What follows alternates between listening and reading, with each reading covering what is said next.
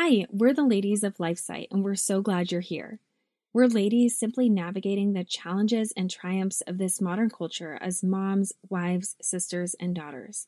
Join us each week as we discuss the raw questions and situations that we face every day from our unique perspectives. So grab your cup of coffee, tea, or beverage of choice, and let's dive into this week's episode.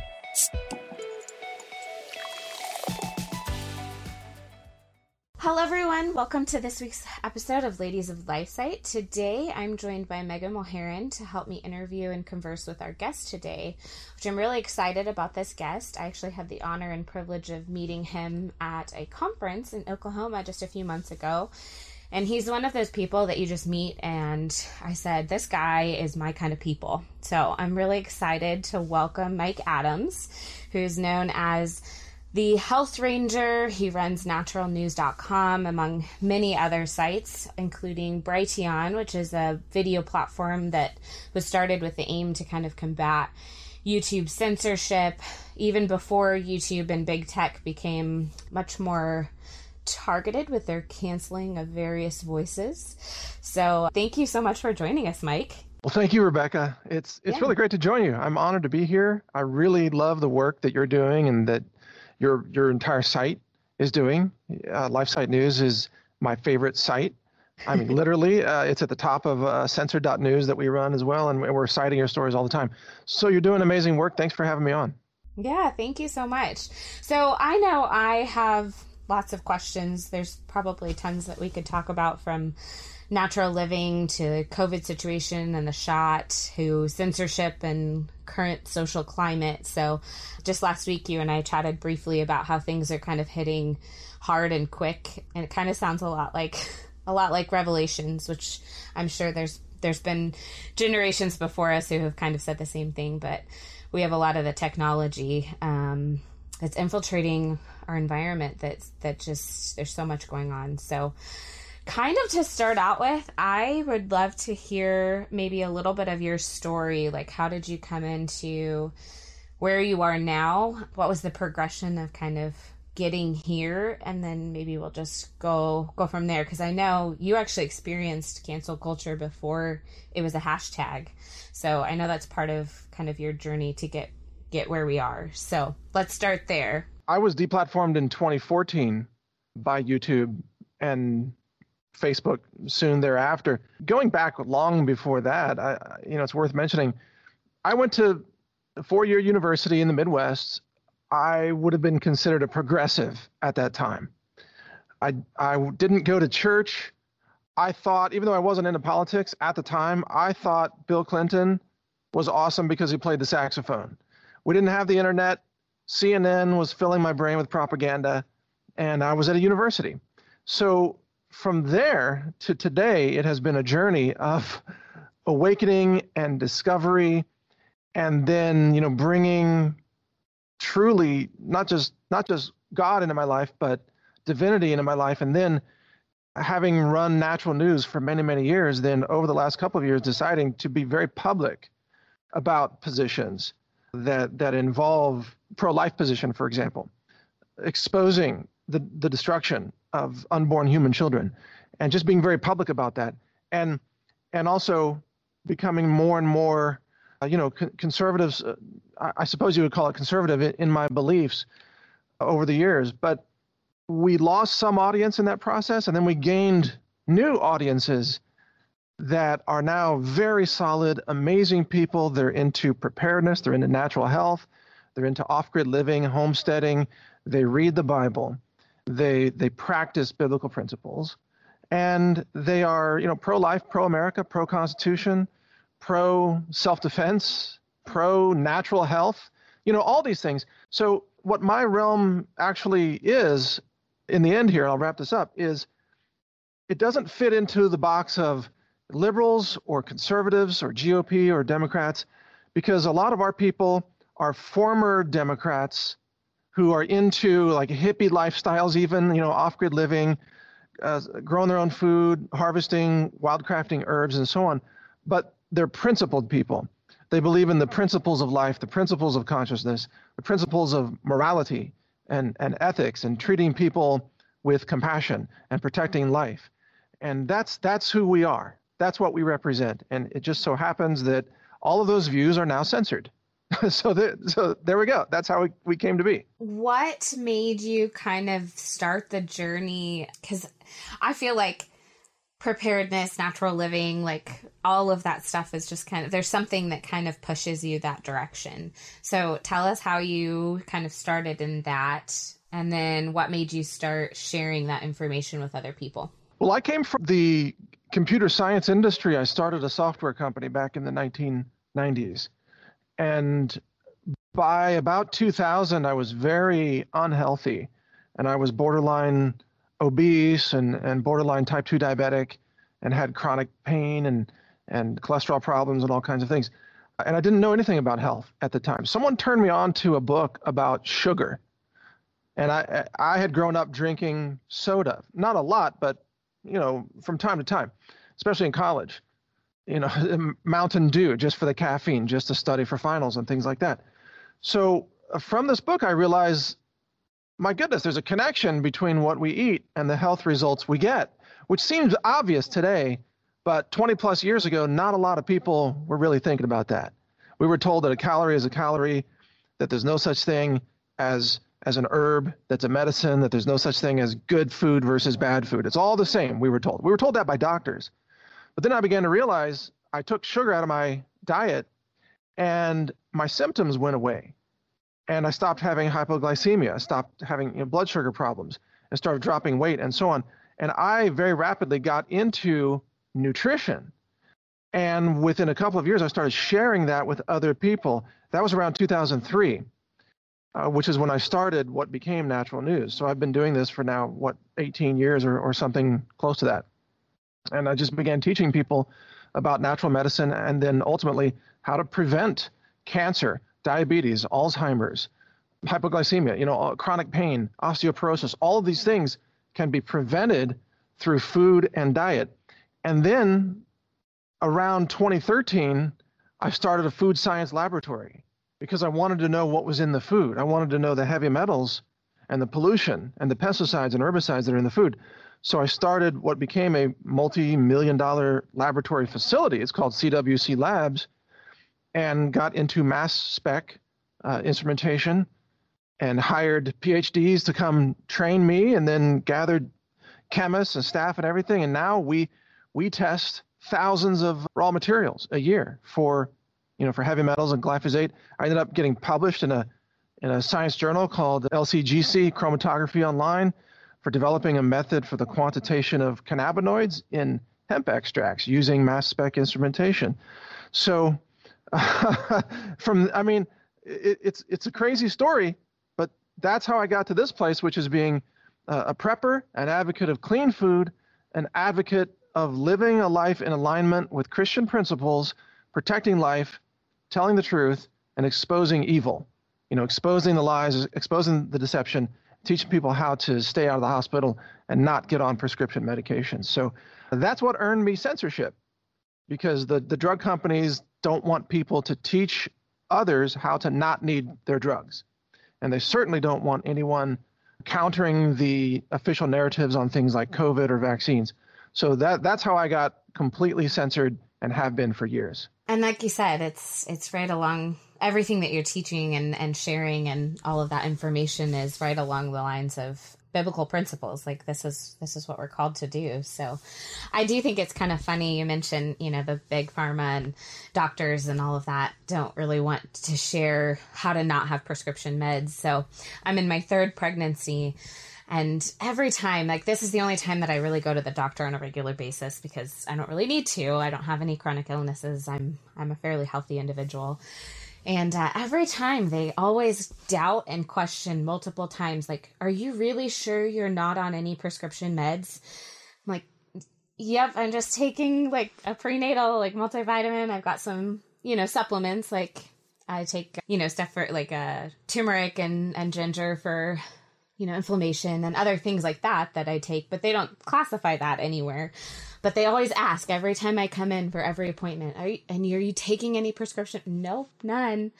So it's it's kind of amazing to me that I'm like, is it really that hard to believe that you know a 30 something woman is is not taking any prescription meds but in today's society it, it seems like it is so yeah they, have got everybody on so many meds uh, especially yeah. the elderly and in yes. the retirement centers and so on yeah people are on yeah. 12 prescriptions. I know. Yeah. Crazy.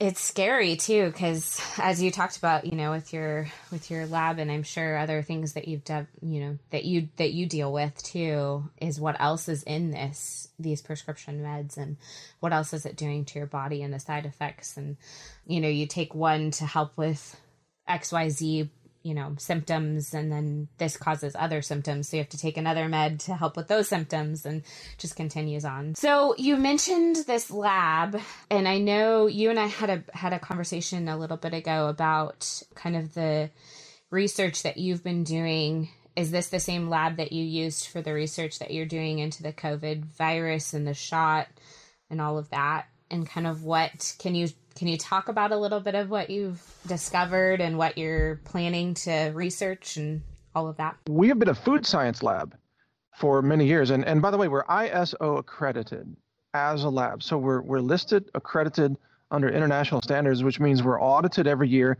and we have to prove proficiency where they send us samples of, uh, for example, uh, water that has an unknown quantity of a specific contaminant, and we have to identify the, the exact uh, micrograms per milliliter of that contaminant and send it back and and have it accurate.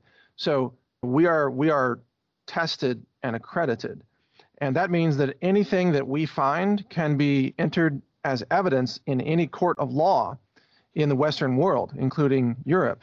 So, so everything that, that I'm stating here can be used as evidence in a court of law. Typically, we look, we look at foods, but recently, because of COVID, people have been sending me things like uh, COVID swabs and masks, and in some cases, vaccines to look at. So, with our mass spec instrumentation, it's it's not really the right instrument to look at what's in a what's on a swab, for example.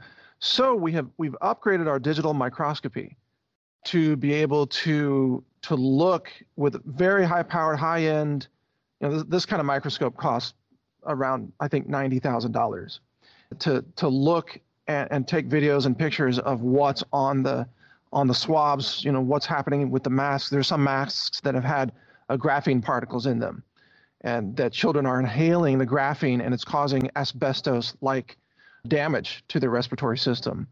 But more importantly, we're beginning to look at the vaccines through optical microscopy. And I'm not ready to release the results of that yet because I want to be very certain. We're using various staining techniques that are typically used in microbiology labs. And we don't have a scanning electron microscope in our lab currently, so we're not able to do electron microscopy, which might be over zooming in. The, the magnification may be too high any, anyway on that. So we are going to release some results of what we're finding through optical microscopy. I can tell you from what I've seen so far with my own eyes uh, I have a lot of questions. There are things in this vaccine that, as a scientist myself, I'm asking, why is this here? Because I've looked at other vaccines and I've never seen anything like this. That's all I'm going to say right now until we can uh, provide more detailed, you know, photos and data about what this is there's been quite a bit kind of coming out about the graphene. Can you elaborate a little bit for our listeners about what that is? What, like, you're seeing it in masks, yes, but what's the concern here? Yes, I'm familiar with the research that has been put out by, I think it's called La Quinta Columna out of Spain, that is claiming the presence of, of graphene oxide at a high amount, a high proportion of the mass of the vaccine. I'm aware of that. I've I've not covered it yet because I haven't been able to independently verify that, although we may be able to at some point. One of the difficult things about microscopy is when you're looking at something, you can't simply identify it just by looking at it. Often you have to do um, an atomic spectroscopy analysis to find out what elements are in these molecules. And we have that instrumentation but certain certain elements can't be analyzed like oxygen because oxygen's in the air and so on. I'm not going to go into all the uh, you know geeky technical details about how ICP-MS works, but identifying unknown substances that you see in a microscope is extremely difficult from a science point of view. And you, you know, some of your listeners may find this strange. Here I am talking about science when we opened up, you know, with a prayer and talking about God and talking about divinity. But I just want to say on the record, everything that we look at in science is an expression of the mind of God. So God created the universe. God created the, the, laws of physics. God created, in essence, then the table of elements. So when we look at oxygen or nitrogen or cadmium or, or carbon or carbon chains, these are all expressions of the mind of God. And as a scientist, it's I think it's important to keep in mind that all we are doing is asking questions of God's mind. You know, that's all we're doing in science is saying, wow, this this this is a mystery. This cosmos is, is a great mystery. God has set things into motion that we barely understand. And using these scientific instruments and, and microscopes and so on, we may be able to glean just a little tiny bit of understanding about what has been created for us. But we, as scientists, are not the masters of the universe. We are, we are humble little servants trying to figure out what God created. That's it. That's exactly what what science should be is recognizing who we are and what role we play in all of this. So I um I love that and I think that's part of why the Lord has blessed you with being able to to see a lot of that truth and share that. And it all makes sense, you know, how you how you're sharing that information. It's logical, it's a logical progression each time. So And the more closely you look at something, the more you realize uh, there's there's nothing actually there that's physical by the way. Mm-hmm. Even the subatomic particles, they all go away into vibrations and probabilities and, and energy, and all, all the energy in the universe was created by God from from yeah. the very first moment. I was actually just talking to my to my three year old about that, and it was kind of amazing just to watch his his brain kind of try and wrap around the fact that you know God spoke our world into being and that He created everything, and it's just it's fascinating and really fun to kind of share. And of course, his three year old mind can can hardly contain all of that. I mean,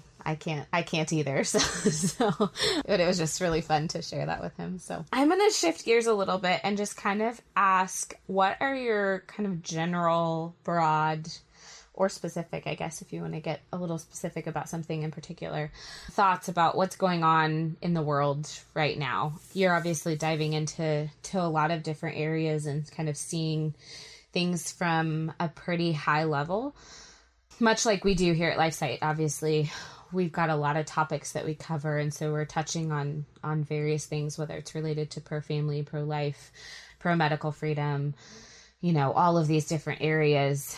And there's just so so much going on. So I'd just love to hear kind of your analysis, kind of your thoughts, and then kind of from there, where do we go as parents, as disciples of Christ? working in this world that is that is so broken how do we respond? I don't self-censor very often so i'll just lay it out what my beliefs are in this area. I think we are living through an epic uh, spiritual battle between good and evil.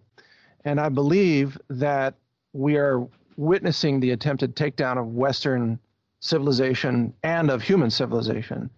And i believe that it's not just you know, bad government, for example, that's trying to do this, or globalists, as people typically refer to. But I believe there is a satanic influence that is very real, that is working with people who are willing to give themselves over to Satan, and that there are then uh, demonic and satanic influences throughout Hollywood and culture, education, but also now having crept into the realm of science, where they are building uh, these spike protein biological weapons through genetic engineering and making weapons that are designed to exterminate human beings.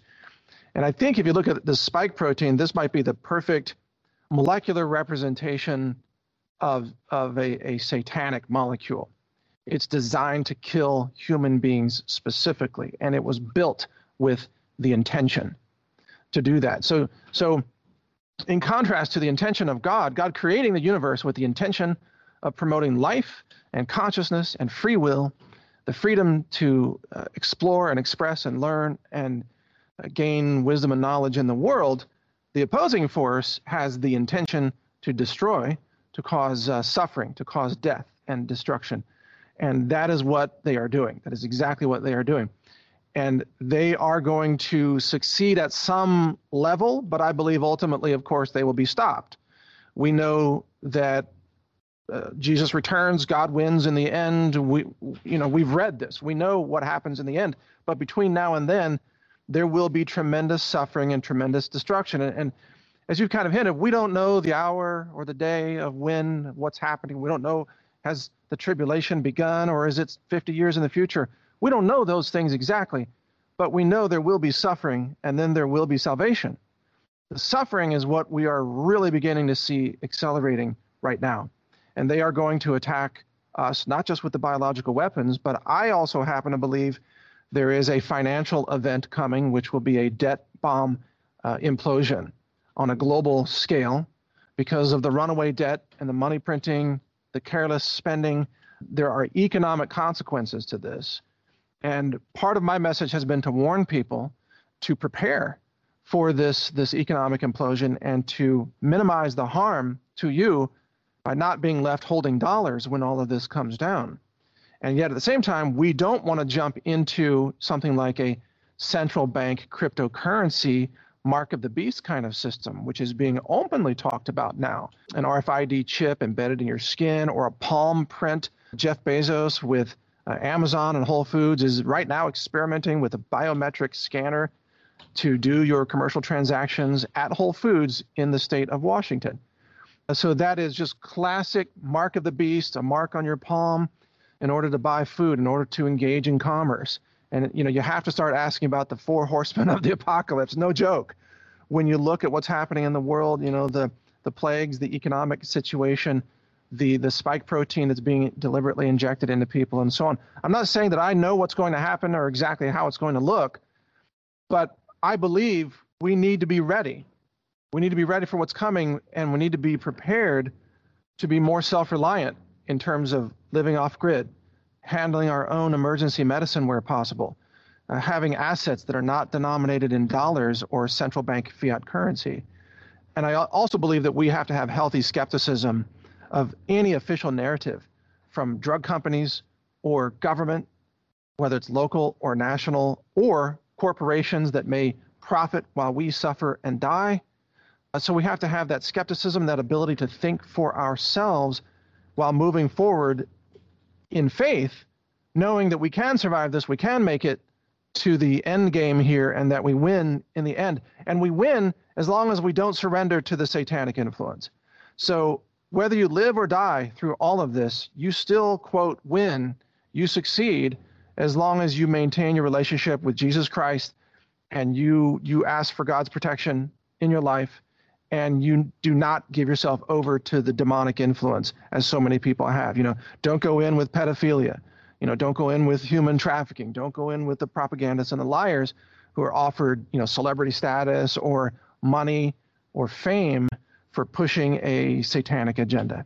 Uh, you can save your soul by uh, honoring God, or you can destroy your entire existence, including your soul, if if you choose the wrong party here, if you, if you choose Satan. So hopefully people won't do that. That's that's the core of my message. My main question for you that I've had, I have been trying to prepare, you know, going forward as best I can, my family, whether it's food and water and, and all of those things, certain supplements or um, herbs that I can grow that will be beneficial. You know, if you had to give someone your you know where to start because it's it's overwhelming if you are looking yes. at it you know it's like oh, i don't know where to begin so what is your recommendation you know where to start or resources i believe you have resources that on your own website that you could suggest just for people to try to get a plan of you know where to start what to start with so that they could feel prepared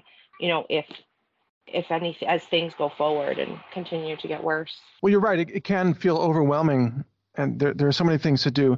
I think the, the key thing is to if you can get into a more rural area because rural areas then provide so many of the resources resources that you need for preparedness, such as uh, free water supplies, a river or a stream or a water well, perhaps with a hand pump on it, so that if the grid goes down or if we have a societal collapse or even a regional collapse, which I experienced in Texas in uh, February of this year when the entire power grid went down, by the way, and we had freezing cold weather, pipes were bursting everywhere, the cell towers were down, the roads were impassable, emergency services were shut down. I experienced that directly, and my dog fell through the ice in my pond as well, and I had to rescue him, which I did.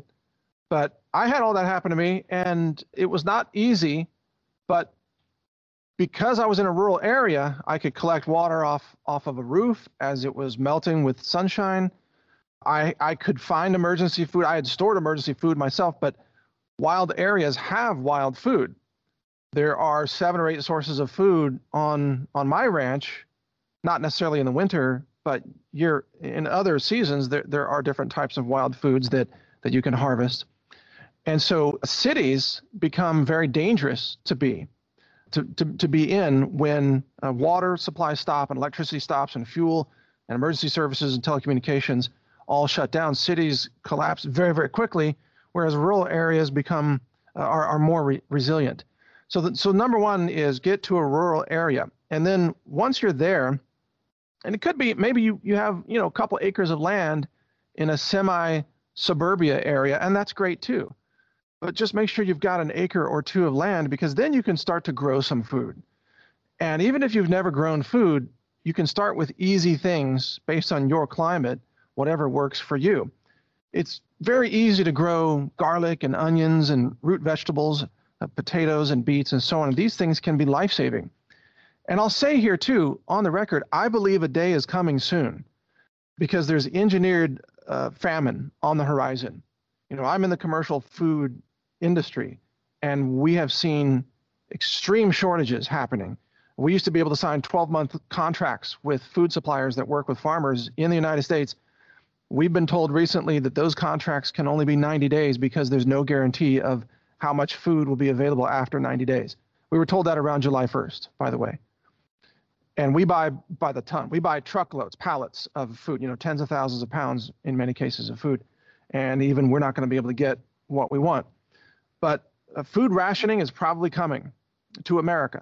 This is my belief, much like Venezuela. And anything that you can grow is food that's extra. You know, the government may give you a, a, a food stamp card that's your limit of what you can buy. But if you can grow something, even figs, which are super easy to grow, or potatoes, or, or, or what have you, whatever you can grow is on top of that. Maybe you can have a cow and milk a cow, or I have goats. I have Nigerian dwarf goats, and we milk them for a couple of years, and they have delicious milk, and you can make mozzarella cheese out of goat's milk and so on. But you can augment your food supply. Maybe you can have backyard chickens, which I also have, and you can harvest chicken eggs. So that's the kind of food that's going to keep you alive if we suffer a worst case kind of, you know, crash or, or collapse scenario. And and my advice is just take it step by step. You're right, you can't do it all at once. It can be overwhelming. It can feel overwhelming if you've never done these things. But anyone can learn these skills. I didn't grow up on a farm. I didn't know anything about raising chickens or or driving tractors really or any of these other things, but you can teach yourself. You can learn. There's, for the moment, you can go online and, and watch videos. And you can learn from those videos and you can gain skills and practice, like how to build an H brace fence. You know, I'm living in Texas, didn't know how to build an H brace fence, which most Texans know how to do, but I didn't grow up in rural Texas, but I learned the skill. So you can learn it too. It's just a question of your priorities. And right now, I hope people prioritize these preparedness activities to get ready for very difficult times that I think are not just coming. I think in many cases they're already here.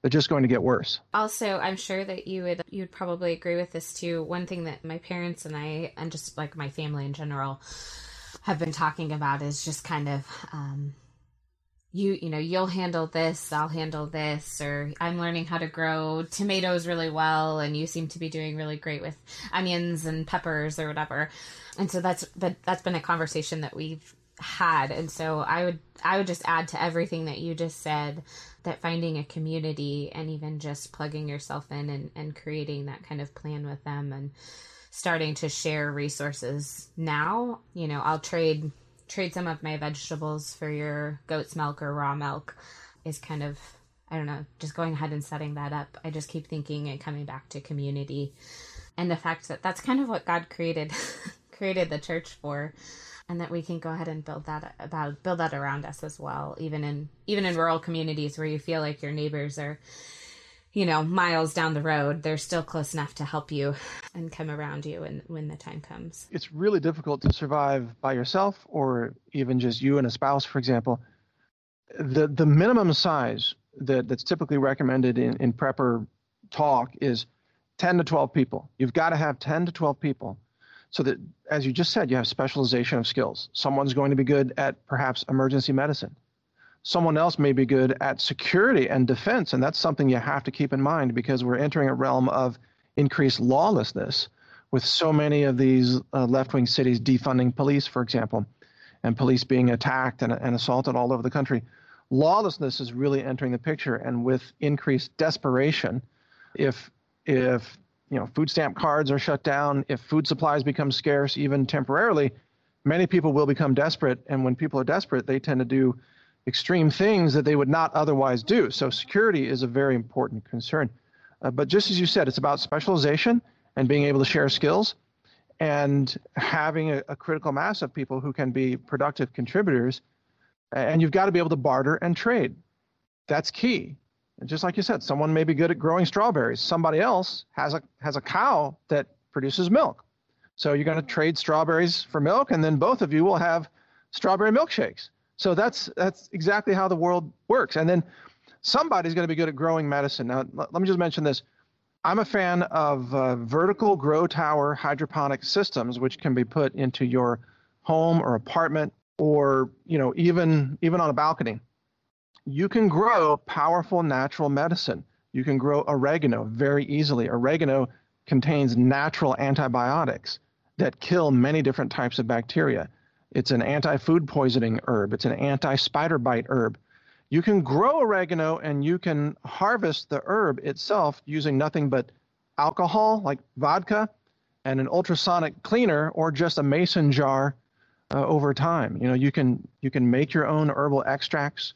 If you've got the right equipment, you can even extract the volatile organic chemicals, the VOCs, from the herbs, and, and you can make essential oils as well. You can grow basil, you can grow uh, lemongrass herb, you can grow medicine. So, again, getting back to God and Mother Nature, this is God providing all the medicine you need for free that's surrounding us in Mother Nature. You can walk out into a forest and everything is medicine. The pine needles, from the pine needle tree contain shikimic acid, by the way, which blocks spike protein adhesion in your body. In fact, the drug Tamiflu is made from shikimic acid that comes from pine needles and, and certain other plants, such as a, a specific Chinese herb named Ba Jiao, by the way.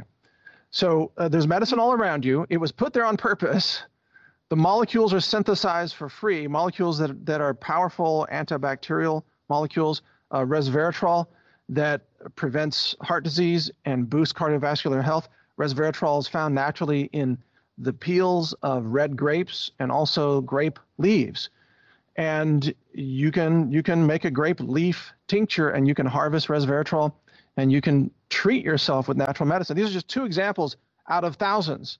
You know, all, natural medicine is all around you, and with a little bit of know-how, you can create that medicine and you can you, you, you can treat conditions in an off grid emergency medical situation if you know what these herbs do.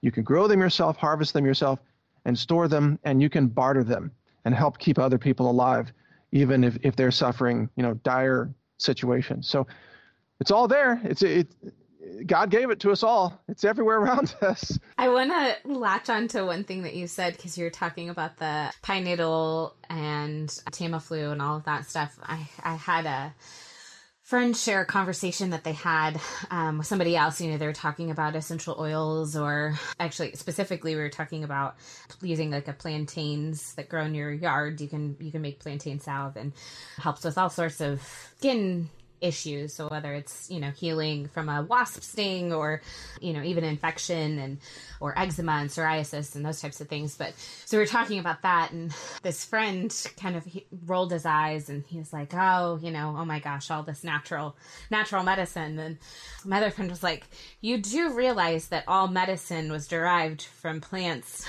at some point. Like this is where it all came from. So the fact that you're talking about, you know, the the main ingredient, active ingredient in in Tamiflu, which everyone knows, you know, is a it's often prescribed for flu. It it's got the same active ingredient as something that you can pick from your backyard, and so it's just it's interesting, and I'd love to latch onto that fact that, you know, even if you're not naturally minded or you're not necessarily thinking in those terms a lot of the same medicine that you, that people have gotten used to, whether it's you know ibuprofen for a headache or or whatever. There are alternatives that are just as strong and actually more healing for your overall symptoms and and the root cause of whatever whatever caused you that ailment. So I just find it interesting. A lot of people from the realm of big pharma or in the realm of mainstream science have been literally brainwashed to think that molecules from plants do not do not work or do not function under the laws of cause and effect, which is a very irrational and unscientific belief. So I've I've been around lots of scientists in in my training and in my lab. I've even taught some scientists how to do uh, some of the methods that we use for quantitation, and I've I've had to teach many of them this very important concept. I, I would say, look, uh, let's take ascorbic acid which is another name for vitamin C. And we'll pull up ascorbic acid on a website called chemspider.com. That's C H E M, like chemical.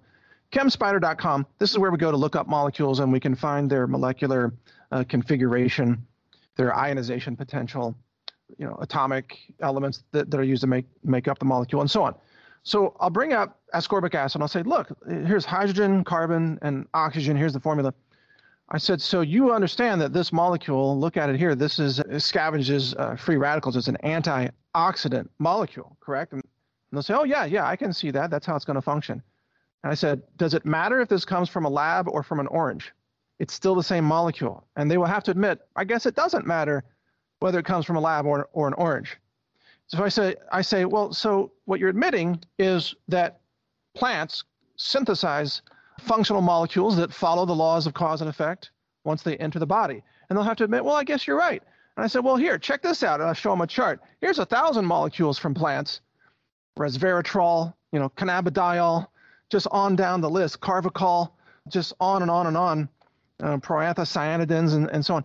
Guess what? They're all functional, aren't they? And they'll have to say, well, I guess you're right. They are functional. And I said, these are in blueberries. These are in hemp seeds. You know, these, these are in grapes. These are in celery and just on and on. And you have to get them to think through their own process to realize that plants are medicine, that plants are functional. Because in, until they until you take them on that little journey to to realize that, they have shut it out because that's how they've been trained as doctors or pharmacists or scientists. They've been trained that plants are inert, which is absurd. If plants were inert, how does chlorophyll work? How does photosynthesis work? Why don't plants have their roots eaten by bacteria in the soil? Answer because they make their own antibiotics. They synthesize antibiotics. Every plant makes antibiotic molecules that work, otherwise, they wouldn't live. Even caffeine from a coffee plant, it's functional. Someone can drink it and feel the effect. Yeah, guess what? It's having an effect. So it's the, the answers are right in front of us. It's just a lot yeah. of people just don't want to see them. Yeah. Well, and it's such a shift in in uh, thought process, and it's sometimes very hard to do when you come from, you know, hearing so much of the same thing, or it's just ingrained, or you know, we've talked previously on Ladies of Life site about you know the public school and the, how they're teaching, or or even private schools, and and just coming away from that is sometimes such a shift in in your thought process. It's possible, but it, it is it is pretty hard to kind of sit down and, and rationally think through okay what i've learned isn't necessarily right and how do i shift and, and come to terms with that? Especially if you learned it from an amazing teacher or you know your your parents or grandparents that that can be really hard and challenging. So but it is i think that it's important especially given where we are in, in the climate today. I chuckle when you said it takes 10 to 12 people is a good number to have. And i was thinking i'm almost there just with you know my kids. But so i need to teach them and i'm you should write like a curriculum try to te- help teach your kids you know how to do all of these things would be awesome because that would be i know there are a lot of families that would probably really love that or unless you know of one. I do think that homeschooling and living living on a farm is going to teach kids so many of the core skills that translate into all these other things very easily. So homeschooling is critical now especially with you know what the public schools are teaching the the racism and the bigotry and living on a farm teaches kids how to work around animals and plants, work with their hands, tools, all of these things. And it also gives them a better immune system because of exposure to all these different pathogens that build up a natural immune response. So they have fewer allergies, they have stronger immune systems, they're more resilient to future infections and so on. So if you're a parent, I think, you know, two of the best things you can do is homeschooling and, and at least expose your kids to a rural environment. If you can't live on a farm, at least visit farms or do some home gardening, get your kids hands on with nature. As a homeschool graduate and homeschool mom who grew up on a rural environment and now lives rural and on a tiny little farm we're trying to grow our farm i wholeheartedly wholeheartedly agree but i do i will say i think the best thing and it's really fun to watch is is just getting your kiddos hands in the dirt which you know must it, it's who wants to get their kids dirty, but I think there's nothing better and it's fun fun to watch. So yeah, absolutely. And then remember, as they as they become adults, and depending on what happens in our world, if there are demands on your your kids as adults to you know to grow their own food or take care of a horse as a means of transportation, for example, those are skills that are readily available to them. It's not a foreign yeah. thing. What would be maybe a couple of the most important things that you would suggest stocking up on or kind of being prepared in that sense? So we've talked about growing your own food, kind of being prepared for for both food and medicine, but there's obviously some things that, you know, not everyone can have at their disposal in terms of growing or or raising. So what would what would you maybe advise now before things get too intense? What would you stock up on or do you have resources that would point people towards like a list or something? Well, there's an important principle first, which is to understand that stored food is only designed to transition you into a self sustainable food production lifestyle. So you can store three months of food and you might you might starve before your garden's ready, especially depending on the season. You can store six months of food, and have a little more of a buffer. You could store a year's worth of food, and that would give you time to even maybe make some gardening mistakes, as we've all made. You know, you you ever lost you know a crop from doing something wrong, or forgot to water them, or the deer came in and ate all the, you know, fruit or what have you, or wild hogs here in Texas, they'll come in and just eat everything. So if if it's about having seeds but enough food to get you by until you can grow your your, your own food, and there are some very good resources out there. I, am not going to plug any particular one, but there are some great resources on you know, everything from square foot gardening to how to do small scale homesteading with uh, meat animals, for example, like meat goats or, or, or chickens for meat and so on. And most of the preppers that I've interviewed over the years, and I've interviewed a lot, will tell you that you need to have some combination of vegetables and some form of an animal product, whether it's milk, eggs, cheese, or meat, in order to survive. That it's very, very difficult to survive on your own as a vegetarian.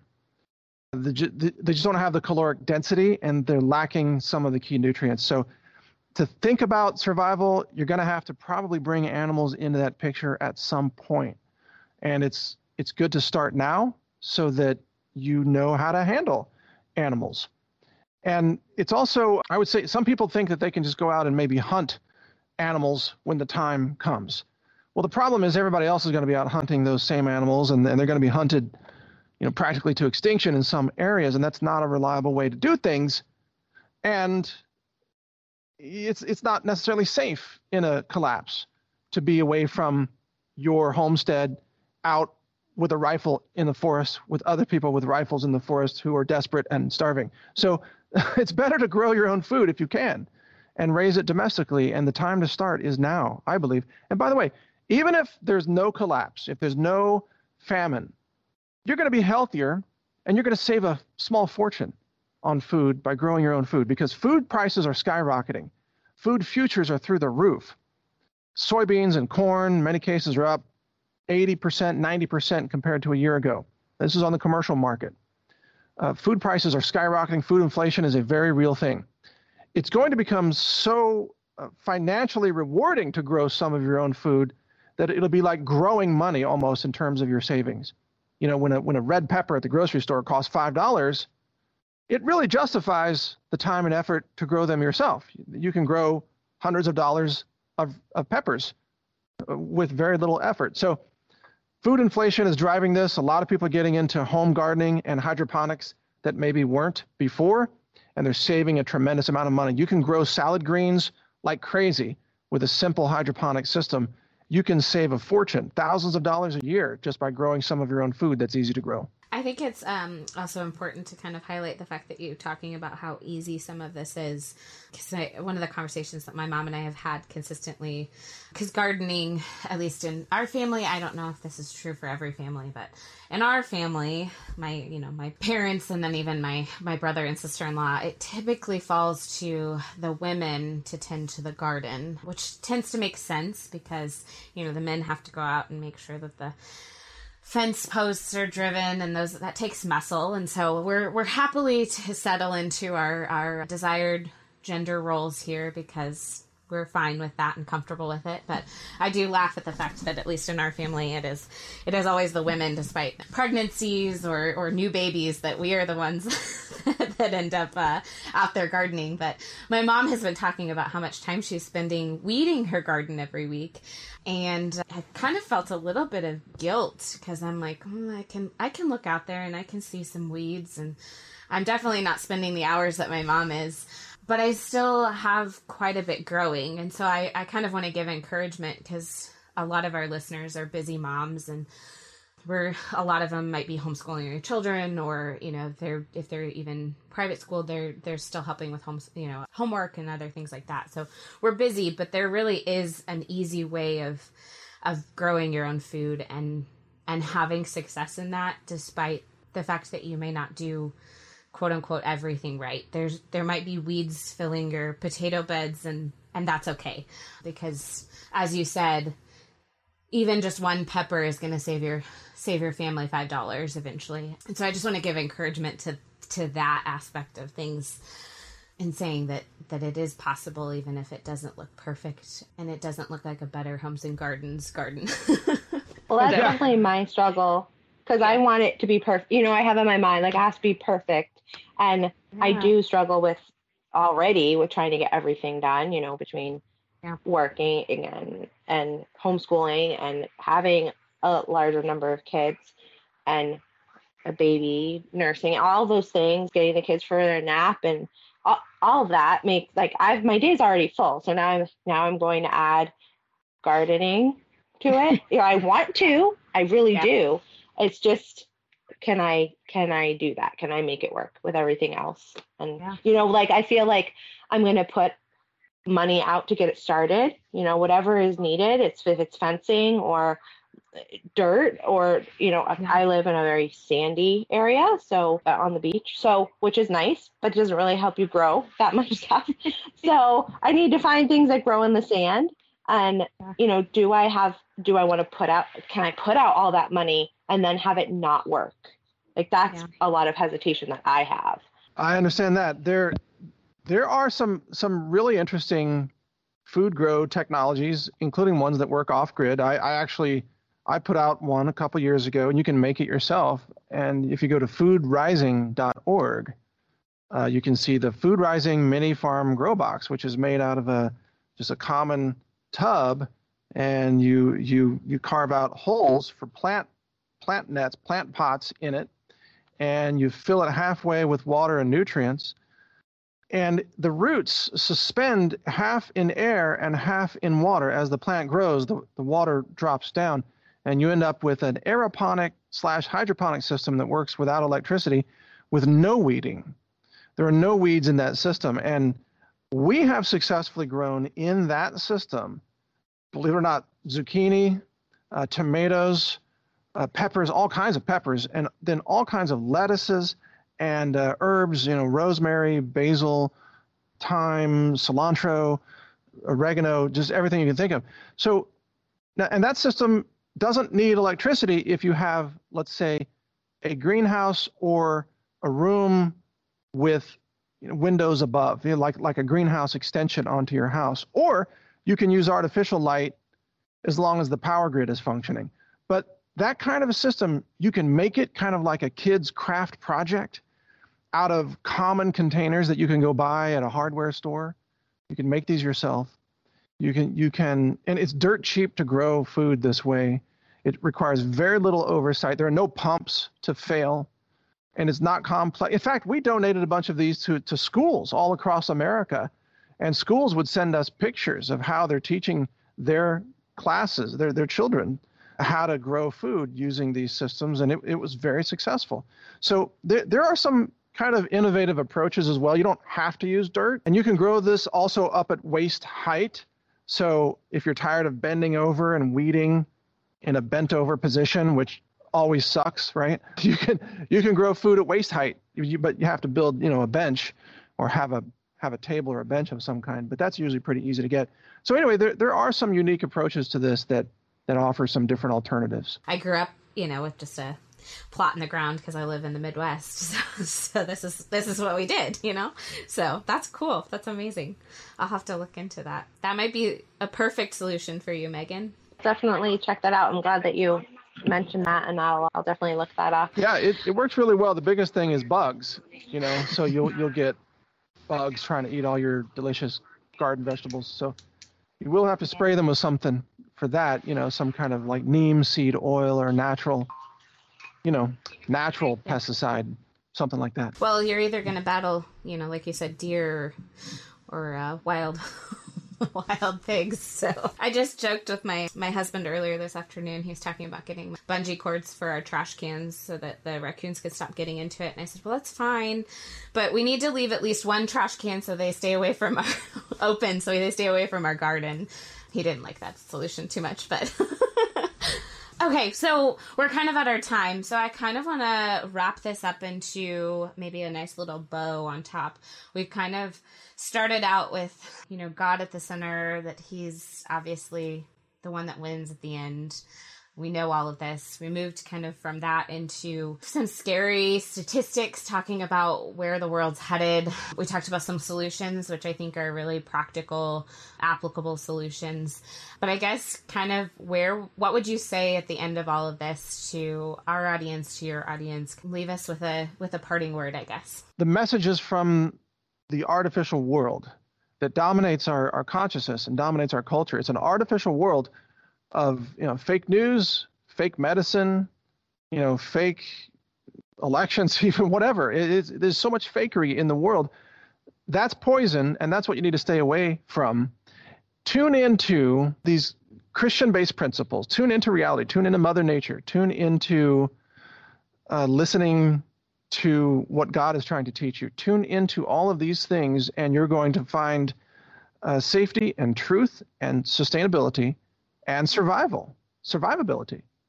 I, I just to summarize again, the the more that you depend on this fake system that's out there, with the just-in-time processed food deliveries, which is fake food too, for the most part, by the way, the more you depend on that system, the less you're going to survive the things that I believe are coming.